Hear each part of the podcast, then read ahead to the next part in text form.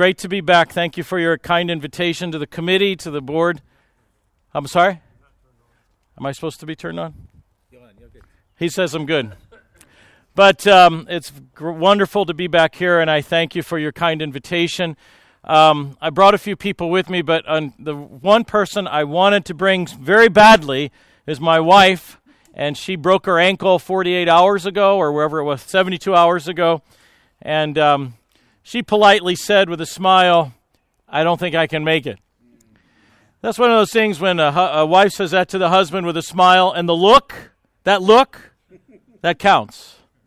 And so uh, she stayed home. Uh, but we brought everybody else. So we're down, we're for, we brought um, uh, 14 instead of 15. We're doing our part to support this conference. I want you to know that. All right? We believe in this conference, right? So I brought um, uh, Robert and Wendy Rankin, my brother and sister in law. That's my wife's sister there. And uh, my father in law, that's uh, Janet's dad, Bob Rockhold. And then they have several children here. Uh, Sh- uh, Shannon's not here. Uh, Heather and Joseph. And then I brought, um, where's my kids? Oh, I brought Maggie. Yeah, okay. And Gracie. She's the one. Very good, honey. She's the one I told all the stories about last year. All right, and then there's uh, there's Patrick and William. Where's William? There you go. And then we got uh, several uh, other cousins. Uh, we've got uh, Luke, right? Now his mother broke her ankle at the same chapel this morning, so that's how it works. Yeah. And then I brought several of my, or a couple of other niece and nephews. There's uh, Christian and Christian. Where are you, Christian? Christian and Noah and Emily. And they, those last three have my last name. So just mention Price and we'll all answer. So we're good.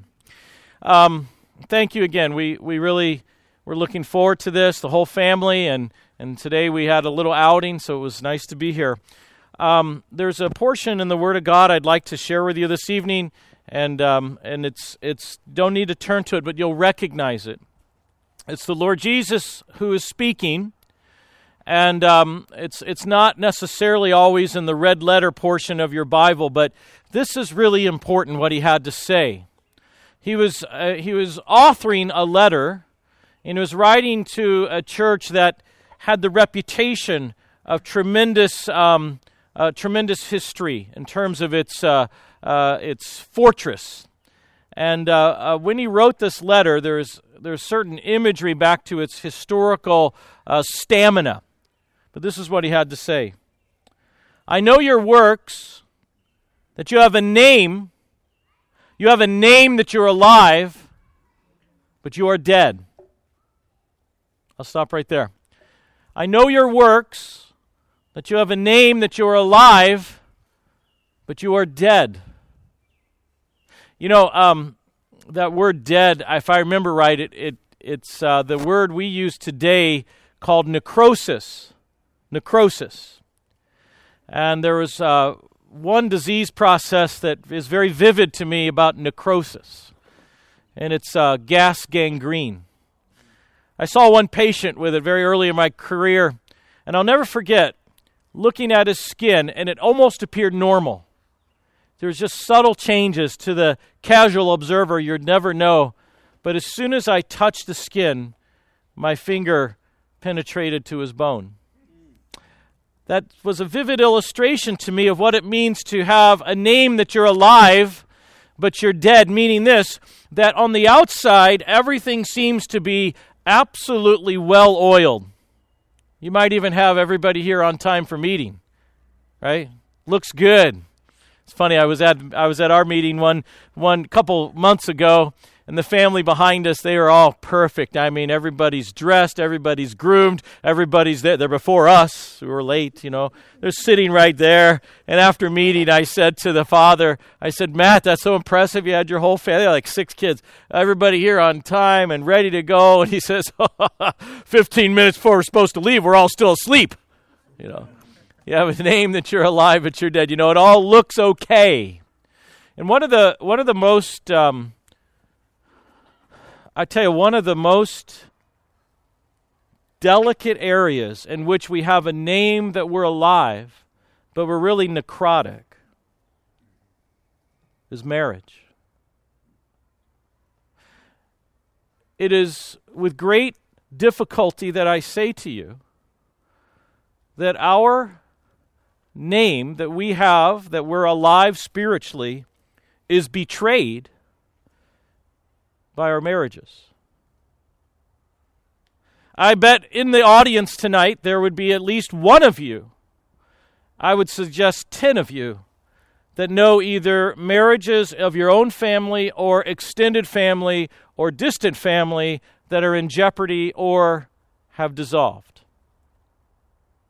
And I would suggest that perhaps tonight or this week, what we should do is we should look at the principles of God's Word and apply them to the marriage. Now, I say that very carefully because some of you have already checked out. Like, if I may use my daughter as an example, she said to me, Daddy, what are you going to speak on? I said, I think I'm going to speak on a, a, marriage. I said, Is that because you, you are planning to stay or not stay? She says, No, I wasn't saying that. I, I, I'm going to take notes. You know, She's single, right? So the point is, is that you might be tempted just to check out because the topic uh, that I mentioned was marriage, but in reality, I'm looking at it differently. I'm looking at the principles of God's Word applied to marriage, meaning that the principles that we're going to select that apply to marriage would be applicable to about every area, other area of your life, including work relationships, including assembly relationships, and family relationships. I would submit to you that they're principles that have long lasting benefit. So I ask you, I ask you to listen carefully. Because when I, I see the body of Christ, I actually see that we, we have a name, that we're alive. Some people would say, oh, well, you, you would know the Bible. Well, I'm not sure we, we, we do, but I tell you what, I, I'm very sure we don't do is we, we don't obey it, right? It says this if you love me, you'll keep my commandments. It doesn't say if you love me, you'll know my commandments. It says if you love me, you'll keep my commandments. There is nothing in between. And for some reason, for some very sad reason, our section of the body of Christ has been expert, has been precise, genius at knowing the Word of God and failing to obey the Word of God. And one of the greatest ways that we have failed to obey the Word of God is in the one picture that is supposed to be demonstration of the beauty between the bridegroom above and the bride below. Now, we have just a, a week to cover that, and I'm told by certain people, Gary, that I have to stay in 40 minutes. I didn't know that was a rule last year. I thought it was a guideline. Okay. So, in the will of the Lord, that's what we'll take up.